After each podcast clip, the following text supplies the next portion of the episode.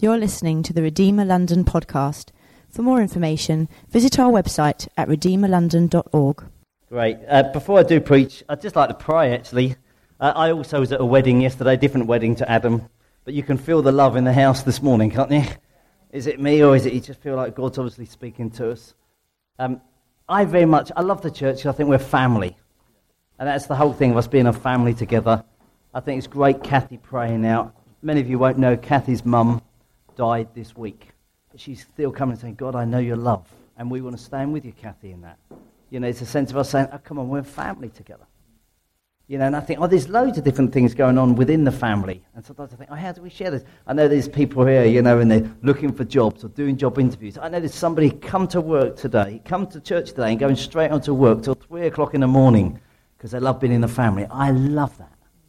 You know, there's a sense of us being together and just a sense of excitement. I love the fact that I spoke to Alex this week and he's going to get baptized on the 13th of December. I think that's all family things, isn't it? It's exciting being together. I love the fact that I met up with Christian and Angie, who are going to stand for me right now because they got engaged this week.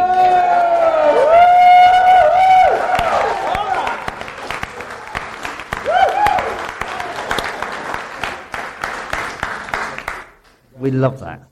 If you, they're the ones in the matching t-shirts, not brother and sister. There's just so much, isn't there, that we can thank God for. And I'm not quite sure what is going on in your life, but I believe the Word of God is living, and I believe it's relevant. Father, we want to come and we pray that through this story of Elijah, you'd speak into every circumstance. Lord, we do love being a family together. We love the fact that we're diverse, brothers and sisters. But actually, we love the fact you're our Father and that you speak to us. Actually, we're called together in this family because you love us. And the love we receive from you, we pass on to others. We do ask that you'd speak to us through this story of Elijah that we're looking at this morning. In Jesus' name, amen. Right, what I'm going to do this week, uh, if you're new here, just explain it. I'm actually going to be telling the story and then I'm going to be reading the Bible at the end. We believe the Bible is God's word. This story is from the Bible. This story took place almost 3,000 years ago. This was a guy called Elijah. Uh, you may have heard of him, you may never have heard of him. He was a, a fairly rural character who was passionate for God. He was a prophet, which meant he spoke the word of God to God's people and beyond. This story takes place in modern day Lebanon. So if you wondered whereabouts it was taken, it's a true story. The place is just north of Israel. If you've been out there, it's just west of Syria. It's a mountainous country with a Mediterranean climate. It was characterized by long, hot, dry summers and short, cool, rainy winters. This is the kind of picture where this story takes place. This, this, the guy in this story is, I was going to say, central to many people. If you were a Jew, you would know lots about Elijah. When they say grace before meal, they often mention Elijah. when a child is circumcised, Elijah is mentioned. When they celebrate the Passover, Elijah is mentioned. This is a key guy. For Christians as well, we would say Elijah, he was a key character. Many would say Moses in the Old Testament was the great lawgiver, Elijah, the great prophet. In fact, there's so much similarities that we'll almost we could say God is saying, look, these two guys are similar and important. Moses had to flee from the anger of a king, Pharaoh. So did Elijah.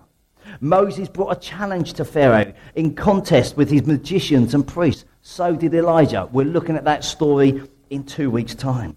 Moses spends 40 days in prayer seeking God. So does Elijah. Moses needs assurance that God's presence and glory is with him, and so does Elijah. Moses feels the burden of the failure of the people, and so does Elijah. Elijah, this character that we're looking at for these four weeks, many would say was a forerunner of Christ. And when John the Baptist turns up, it was almost like, hey, he was in the, the sort of the, the line of Elijah. So let me quickly tell you the story that's been happening about this significant person before we get to today's. Elijah has come and met the king. The king of Israel is King Ahab at this time. King Ahab is a descendant of, of David and Solomon. They were good kings. Unfortunately, Ahab has been a bad king. He's been a bad king because he's led the people away from God. It says that he sort of made up sin. He was one of those. Therefore, God has come and said, as judgment on you and the people, I'm going to stop the rain. Now, rain was really important. It's an agricultural community.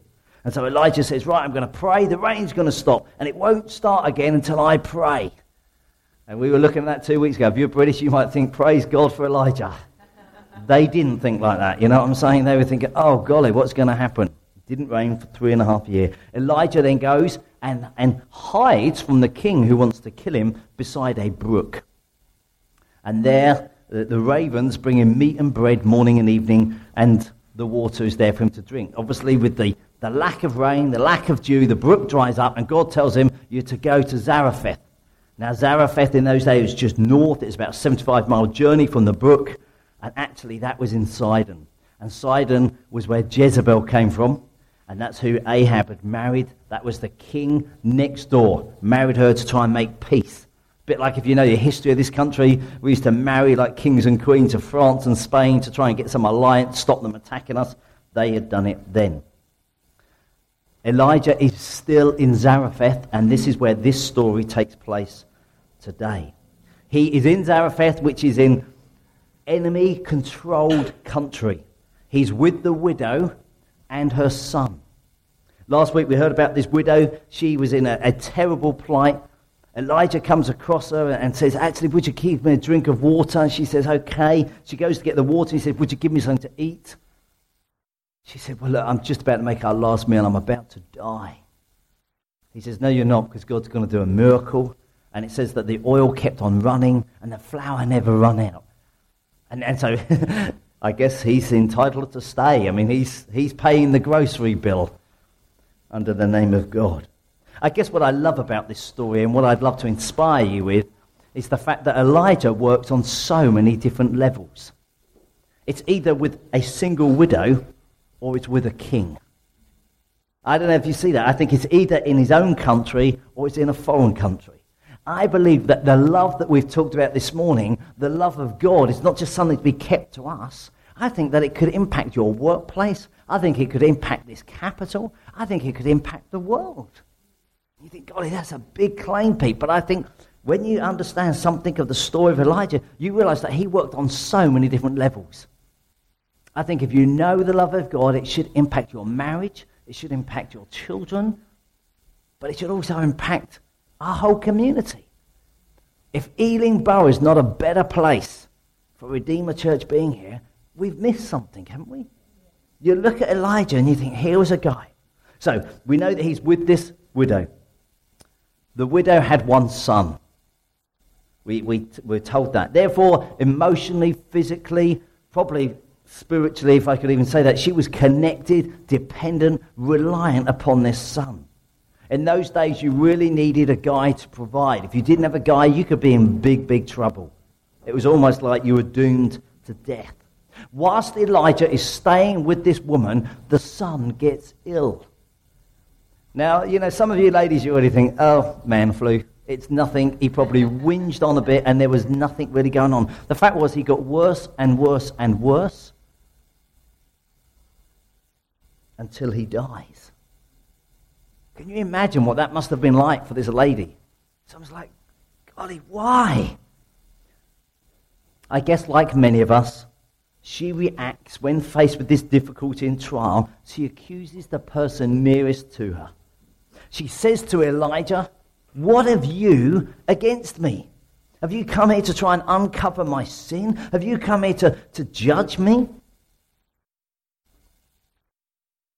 I guess it's a huge challenge, isn't it, when difficulties come our way? Let's be honest. I know some people here going through real difficulty.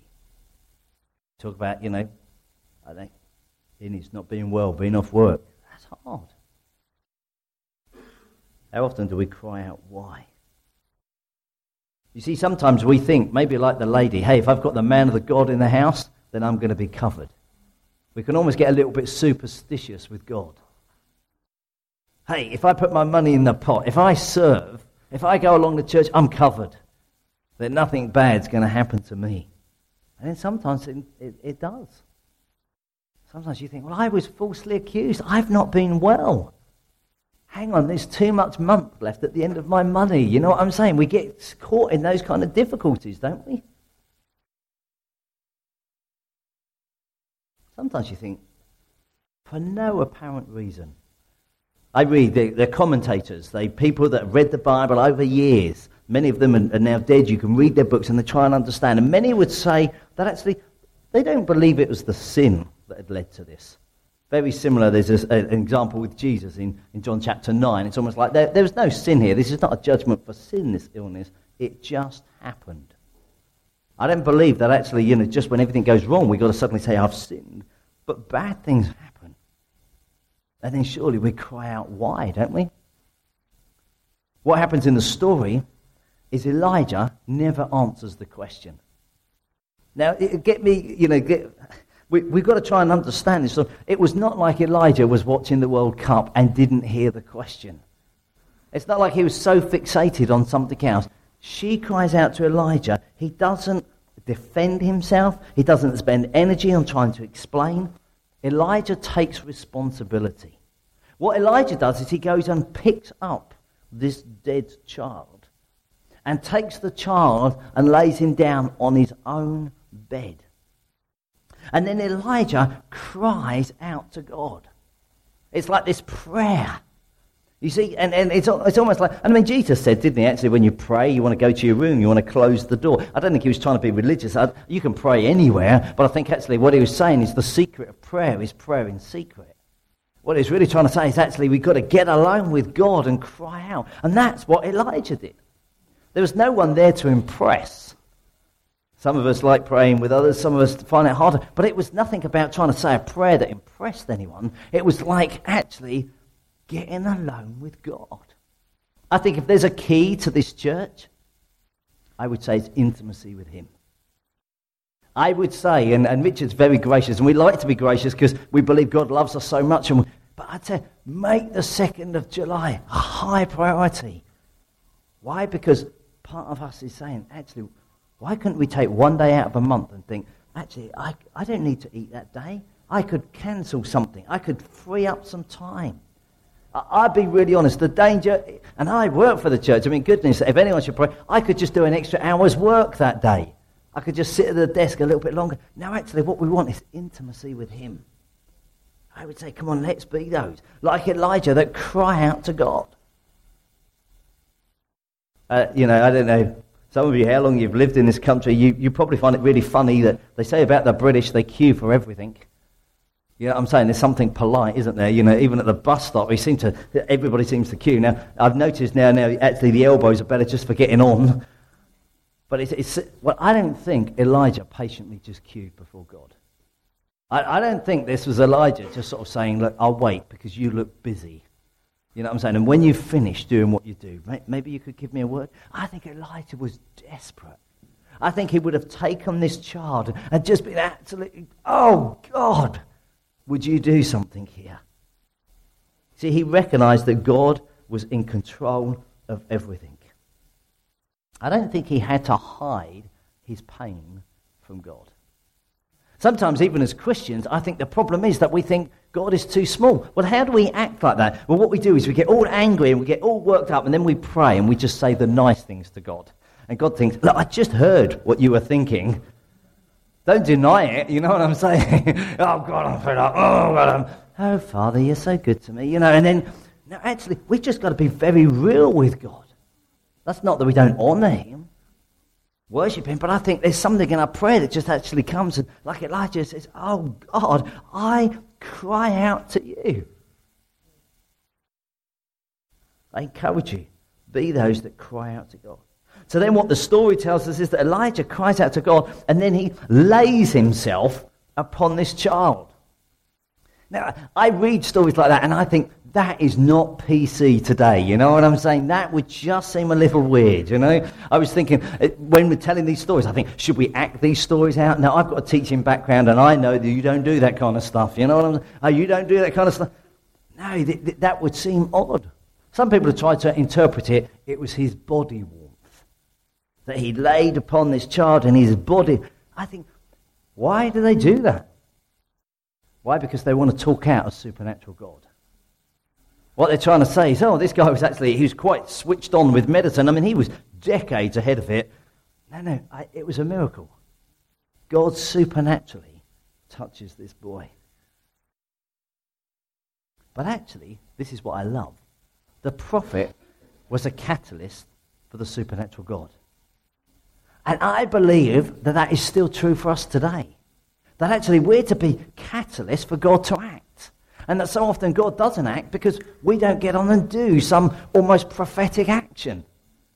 I have to be careful, I get carried away. I was speaking at Simon and Donna's wedding yesterday, and I, I was just a visiting guy, and somebody else did the actual thing. And she said, You've got to try and hold him still because he does walk around. You see, I feel it's a prophetic action. You know what I'm saying? We've got to be excited. We should get engaged. I think it's like that with us and God. You know, I think when we pray and when we do things, I believe God acts. I, I don't understand how the supernatural God, why does he wait for me? And I know that he could supernaturally do anything, but he does. That's the mystery and the beauty of God. If you pray, he wants to answer. I have to be really careful giving illustrations because my kids are in this meeting. But I was with a friend this week, and he was saying that his son had been at university, just done his first year, and got himself into a bit of debt. And so for Father's Day last year, he wrote a check and cleared his son's debt. Yeah, okay, kids, if you're listening, forget it. It's not happening. and then he said, My son wrote to me and said, Oh, wow, that's just so amazing. Dad, I'm just so grateful for what you've done. And he said, I'd do loads more for them. Don't they realize that? And I think sometimes that of us with God. I think God would do much, much more. And sometimes we just don't sort of, I was going to say, make the ask. Don't get involved. I sometimes find that when we step out and you think, oh, God, if you don't act now, I'm in trouble, God acts. If you want to pray for someone who's unwell at work, I believe God comes and acts. And the danger is that so often we sit back. He was a catalyst to see something act, uh, something happen. Elijah didn't just sit back, but he came. Now, again, my concern with these kind of things is that we can then turn this into a formula. And, and the danger would then be, oh, Pete says, uh, you know, if something bad happens, lie on the situation, lie on the person. You know what I'm saying? Lay down, here we go. One, two, three, and up they go, you know. No, I don't think it was a formula. I think there was something of a relationship in hearing what God was saying.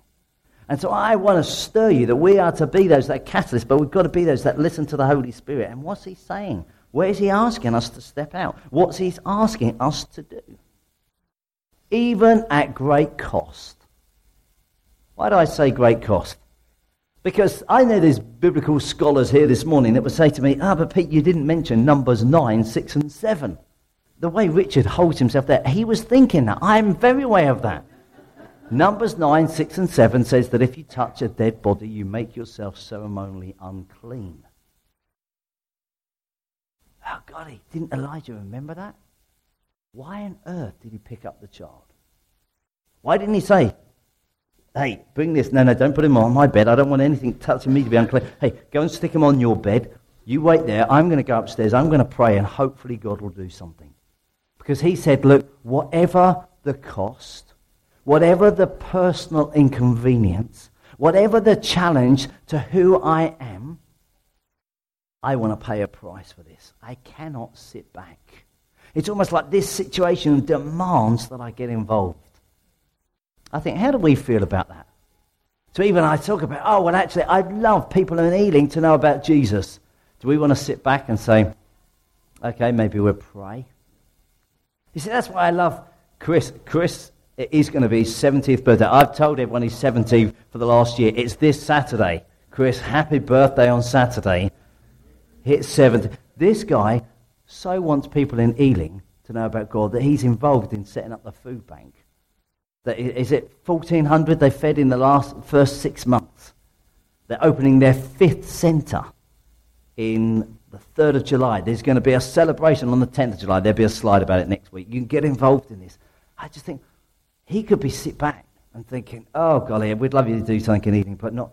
I know that I try and pray with the guy once a week. I struggle to get an hour with him now. You know what I'm saying? I have to go to him on a Sunday. Have you got an hour for me? Well, I've got a meeting here a meeting now. I've got to be. I've got five meetings today. Why does he do that? because actually he wants to bring something of God to this place. And I think, what about the rest of us? Are we prepared for that inconvenience? Are we prepared for that challenge? I, I dream about this place, this place being too small. Well, that'll happen because we make ourselves available, because we pay the price of connecting with others. The wonderful thing of this story, and I will be reading it in just a moment, is that God heard Elijah's cry and the boy's life is returned to him. I mean, to me, this is just amazing because it's almost like he, God is not only the God of food, and we are all very grateful for that. He's made the food keep going for the three years. God is also the God of life. And so we see this in this story, don't we? Life was made by God in the Garden of Eden. It was good, perfect, and then it was spoiled. Sadly, sin entered, shame came, fear came, death came. But then there's this triumphant. This story, true story, I know I'm telling it, we will read it in the Bible in a moment. It is the first recorded raising of the dead in the whole of the Bible. There was no precedent. You know what I'm saying? It wasn't Elijah. It was like, wow, God just come. I believe God wants to do new things all the time. I think, who knows what God will do through us? Who knows? Suddenly we think, hey, I've never prayed for somebody's bad ankle before, but now I've never prayed for this, but God could do it. This I believe we can get from the story here. The beautiful thing I think about this and the whole thing of life is it's not the last raising of the dead. It's almost like something happens and then loads of things happen on the back. So Elijah raises the dead. Well, if you know anything about the Bible, you know that actually Elijah had a sort of disciple, and it's easy to get the two confused, called Elisha. Now, Elisha also raised a dead person, and many would say there was a sense of the anointing. In fact, Elisha went one up on his master. Because when Elisha had died, one time he was, uh, they, were, they were burying someone, and the enemy was coming. And they thought, oh no, what we're going to do, quick, let's run. So they took the dead body, they threw it where Elijah was buried, and went off, and they came back and found the guy had been risen. Elisha was so powerful, he raised someone from the dead when he was dead himself. Okay, we know it wasn't Elisha, we know it was God. But I mean, you know, it's almost like Elijah kicks open this door, hey, resurrection's about to begin, and suddenly it starts. We know that Peter, one of the disciples, raises someone from the dead. It tells us in Acts 9, verse 40. A lady called Dorcas, she was in an upper room. She was dead. Her body had already been washed and ready for burial. Peter goes in and prays. She comes back to life. We know that Paul, Paul was the one who persecuted the church in the New Testament. Yeah, Paul preached so long that somebody died. I mean, come on, you guys are thinking, Pete, pick it up, pick it up, 12 o'clock's coming, you know what I'm saying? There was a lad that was sat in the window listening to Paul. He's preached so long, he fell asleep, fell out the window. Paul goes down and thinks, this is not a good sign.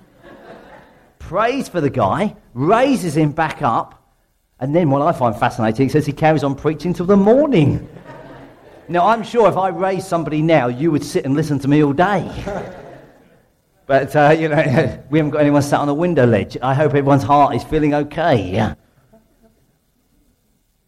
I think that this, this door of resurrection, you could say, was opened here through Elijah. We know that Jesus raised the dead. When I started looking at this throughout the week, you think, wow, how many times is he doing this? We know that he does it with the daughter of an important and influential leader of the synagogue. You can read about that in Matthew 9, verse 24. The father requests Jesus' help he goes to the room, raises her from the dead. We know that in Luke 7 that he's walking towards the village of Nain, another widow. She's burying her son. It's almost like carrying along. Jesus says, hang on, stop. Look, this is not really the polite thing to do. A funeral is going on. It says he raises the son. I mean, that is just, I find that mind blowing, don't you? We know that when Jesus goes to meet his friends, Mary and Martha, uh, it's four days late we know that Lazarus, his friend, their brother, has been dead and in the grave for four days. I can't explain, I haven't got time to explain all the significance of that. But Jesus was so powerful that after four days, he says the word and he comes back to life. And what I love about that story is when Jesus is by the tombs, what does he shout? Lazarus. Because if it had said, come out, he might have emptied the whole place. Don't you think that's how powerful Jesus is? I mean, there's something there of believing for life, isn't there? Jesus comes on and says, Lazarus! And they think, oh, it's your turn, out you go. The others are probably there thinking, is he going to call my name? You see, I believe that he is the Lord of life. And we can think, oh, well, Pete, that, that sounds amazing. I don't understand why I haven't got a few more amens yet, because when you start thinking about this, you think that is incredible. But what about you? Because when Jesus sent out the twelve, he commissioned them in Matthew 10 heal the sick, raise the dead, cure those with leprosy, and cast out demons. Give as freely as you have received. Wow. So I believe that Jesus comes and says, actually, he brings life. And we are to be bringers of life. When John the Baptist was in prison, it wasn't a good day. He told Herod, What you're doing is wrong. Herod said, I don't like you telling me that. You go to prison. He's obviously sat there questioning what's going on. He sends one of his disciples to go and look at Jesus. It's almost like, What's happening? And what does Jesus say is evidence of the kingdom? In Matthew 11, he says, Go back to John and tell him what you've heard and seen. The blind see, the lame walk, the lepers are cured, the deaf hear, the dead are raised to life, and the good news is preached. I think it's evidence of the kingdom of God. I honestly do. This is my prayer. I, I can honestly say I've never prayed. I have prayed for the dead to come back to life. I've never seen it happen. I'm being totally honest.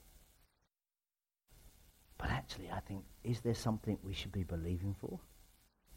So if you're visiting us, I don't often preach on this kind of thing. You might think, spooky, where's this guy going? Actually, this is how big our God is. And so suddenly I think, what's the Bible say about this? Where do we believe about life? Do I think this was just some great story 3,000 years ago? Or do I think it provokes me today? What is the power of God that's here today? I know that Christians throughout history, there are Christians alive today that have seen this happen. I guess what I do know is that many of us have got areas in our own life where we feel dead. And Jesus wants to speak life into those. You feel guilt and shame because you look at pornography, and Jesus wants to speak life. You feel guilt and shame because you've lied to your husband or your wife, and Jesus wants to speak life. Actually, you feel, oh, I've, I've messed up, I've done that, I've never confessed it, and Jesus wants to bring us life. You see, ultimately, why do we keep going on about Jesus? Sorry, just go back one, Isaac. We think about Jesus and life because Jesus said, I am the resurrection and the life. You see, Jesus was the one who bust out of the tomb. We don't know this was a tomb, but this is why I put that picture. He was the one that was killed. We know that he died upon a cross. We know that literally he, he was whipped, tortured, suffered. He died upon this cross. He, even, it records in one of the Gospels, they checked that he was dead. They were going to break his bones. They didn't need to. They put a spear in his side. It's like the, the evidence of what came out was a testimony to the fact this man was dead. They take him dead, they put him in a tomb. But he bursts out alive. Death could not hold him. We so often sing about that on Easter Sunday, but that is the wonderful truth. This is what they've been looking forward to. Every other story I've told you was different to this one. Because if you wanted to be technical, the others were resuscitations, and this was resurrection. The others came back to life to die again. Jesus came back to life never to die again. You know what I'm saying? Lazarus, they had a great time unwrapping him. They had a party saying, Look, here's the party man. Four days ago he couldn't eat, but now he can. But there was a day when he died. This widow's son would have died. But actually, Jesus rose and lives forever. This surely is the amazing difference, isn't it? He's turned everything around. This whole concept that had been building up throughout the Bible fulfilled in Jesus Christ. He's risen, he's alive. And not only that, he offers us resurrection life. He doesn't say, I resuscitate you. He doesn't say, Look, I'm just going to give you the kiss of life now. Excuse the pun, that means, hey, you can just enjoy the rest of your days. He doesn't say, I just want to kiss you to get rid of the, the sort of feeling of death in you now, but actually, you ultimately, as Christians, we believe that will be raised and spend all eternity with Him. I mean, to me, that is, that is the beauty. I know that Kathy grieves for the loss of her mum. But actually, no, she's able to, she shared the gospel with her mum. She has some hope. I preached at my own granddad's funeral 18 months ago, and you think, golly, how'd you do that? Why? Because I know he believed. And I know where he is. It's that excitement and that hope. It's not just a resuscitation, it's a resurrection. I believe that this story, therefore, brings us hope.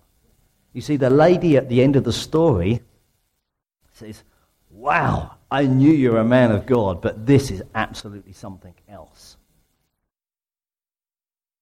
I kept thinking about that. Isn't that interesting? She'd been eating his food for who, who knows how long. We don't know. But actually, this is something that blew her apart. And I sometimes think some of us still approach God like the lady was. It's almost like there's something of almost religion here. I know about you. I've experienced something that you do, but I don't understand it. And there, there was a life changing encounter.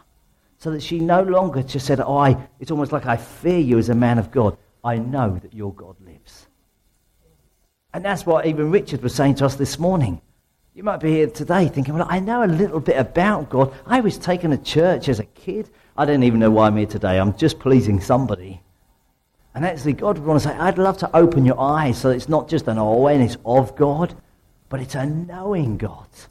It's almost like that's the kind of life I'd love to bring to you.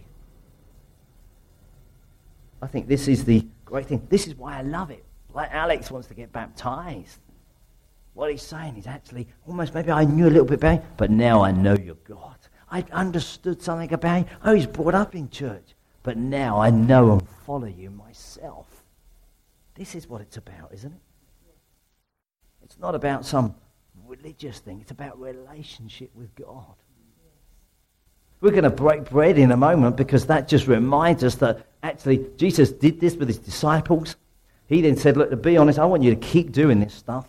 Because one day I'm going to come back. And then we will be eating and drinking with him. But before we just get to that, and I like the hallelujahs, keep them coming, Rachel. I am going to read this story because I want you to realize this is in the Bible. 1 Kings 17. Sometime later, the son of the woman who owned the house became ill. He grew worse and worse and finally stopped breathing. She said to Elijah, What do you have against me? Man of God, did you come to remind me of my sin and kill my son? Give me your son, Elijah replied. He took him from her arms, carried him to the upper room where he was staying, laid him on his bed. He cried out to the Lord, Oh Lord my God, have you brought tragedy also on this widow I'm staying with by causing her son to die? Then he stretched himself out on the boy three times and cried out to the Lord, Oh Lord my God, let this boy's life return to him. The Lord heard Elijah's cry, and the boy's life returned to him, and he lived. Elijah picked up the child and carried him down from the room into his house. He gave him to his mother and said, Look, your son is alive.